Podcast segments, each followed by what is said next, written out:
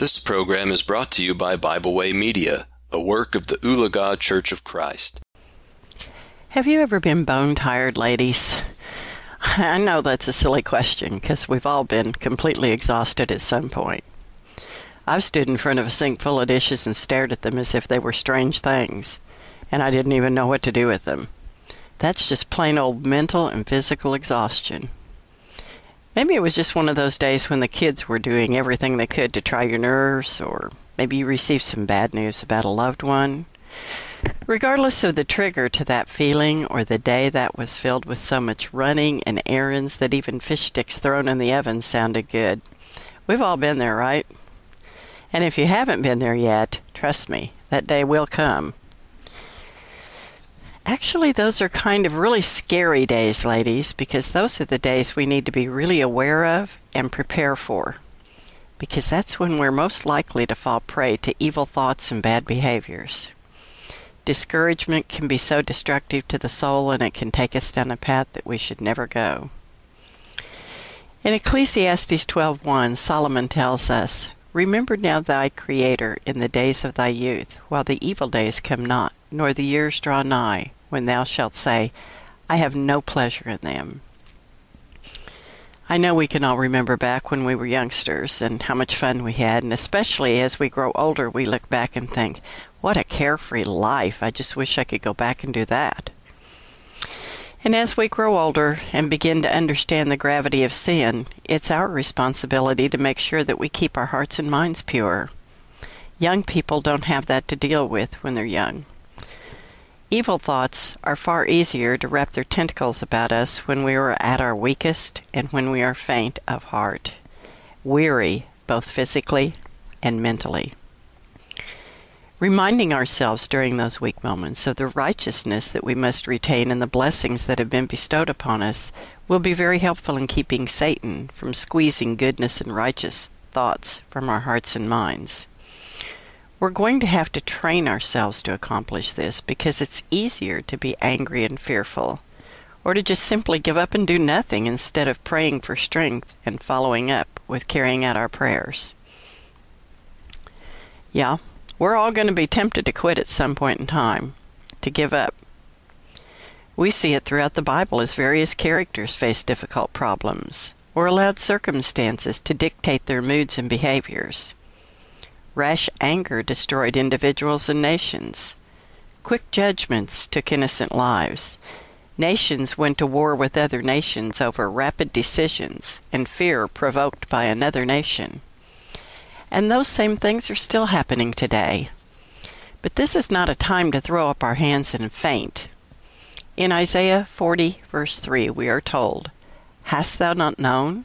Hast thou not heard that the everlasting God, the Lord, the Creator of the ends of the earth, fainteth not, neither is weary? There is no searching of his understanding. He giveth power to the faint, and to them that have no might he increaseth strength. Even the youth shall faint and be weary, and the young men shall utterly fall. But they that wait upon the Lord shall renew their strength, and shall mount up with wings as eagles. They shall run and not be weary, and they shall walk and not faint. Four times in these passages the word faint, or a form of it, is used. Emphasis is placed upon it, fainting, because we can't see God fainteth not. Are we not to be like him? We sing a song, Oh, to be like thee, blessed Redeemer. Are we singing with the truth and with the Spirit? These are things we need to remember. Our Redeemer never gave up on us, and he never will. We need to be thankful for that great truth and do our best to do the same. Faint not. That word faint in the Bible is sometimes defined as being exhausted and weary. But there's another definition in the Greek where it's defined as to be utterly spiritless or to fail in heart. This type of fainting involved a trying of faith, as we see in Luke 22 30 through 34, as Jesus was speaking to Simon Peter at the Last Supper that he would share with his disciples. It says, Ye are they which have continued with me in my temptations, and I appoint unto you a kingdom, as my Father hath appointed unto me, that ye may eat and drink at my table in my kingdom, and sit on thrones judging the twelve tribes of Israel. And the Lord said, Simon, behold, Satan hath desired to have you, that he may sift you as wheat. But I have prayed for thee, that thy faith fail not. And when thou art converted, strengthen thy brethren. And he said unto him, Lord, I am ready to go with thee both into prison and to death. And he said, I tell thee, Peter, the cock shall not crow this day before that thou shalt thrice deny that thou knowest me. Okay, so I ask again Do you not think that those are scary words? Christ knows our hearts. He knows the hearts of men just like God does. We will fail Him sometimes. It will happen. But let's be aware that when that time comes, when we do fall prey to Satan, that we may repent quickly and fortify ourselves in His Word and build that faith back up. To remain in that state of faithlessness, to decide that our soul is not worth it, or we're too tired to keep pushing forward toward that goal, is far worse than a mistake. It's terrifying. Jesus chastened Peter, and Peter remembered it. It was heartbreaking to him, and he wept bitterly, just as Jesus told him he would. But we also see Peter delivering the first gospel sermon on the day of Pentecost. We read of this in Acts chapter 2. Peter did not give up. He fortified himself with remembering the words of Christ and determined to make it right by repenting and getting up and increasing his faith. He surrounded himself with those who were believers that would encourage him. Jesus didn't give up in spite of the rejections and tauntings, the ridicule, the torture and pain, the degradation of death upon the cross. We need to take this to heart and have that same mind and tenacity that Jesus had and keep on keeping on even when we've been in the depths of darkness in our lives or the discouragement from so many external sources prayer and study will help us dig out of that ditch that Satan digs for us, ladies.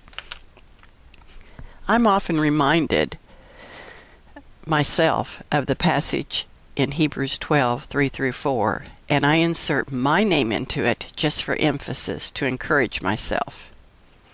For consider him that endured such contradiction of sinners against himself, Nancy, lest you be wearied and faint in your mind. You have not resisted unto blood, striving against sin. That typically spurs me on. And ladies, may we always remember that passage in Isaiah 43 and following that says, He giveth power to the faint, and to them that have no might he increaseth strength. When we pick up our Bibles and hear Him speaking to us through His holy word, that strength to endure and that power to continue in His ways will override all discouragements if we will take it into our hearts and minds and we will faint not. I will leave you with these final words from the inspired Apostle Paul that we read in Galatians 6 and 9. And let us not be weary in well doing, for in due season we shall fe- reap if we faint not. I thank you for listening. We hope you enjoyed this program. We encourage you to subscribe to our podcast on Pandora, Spotify, or Podbean. Thanks for listening.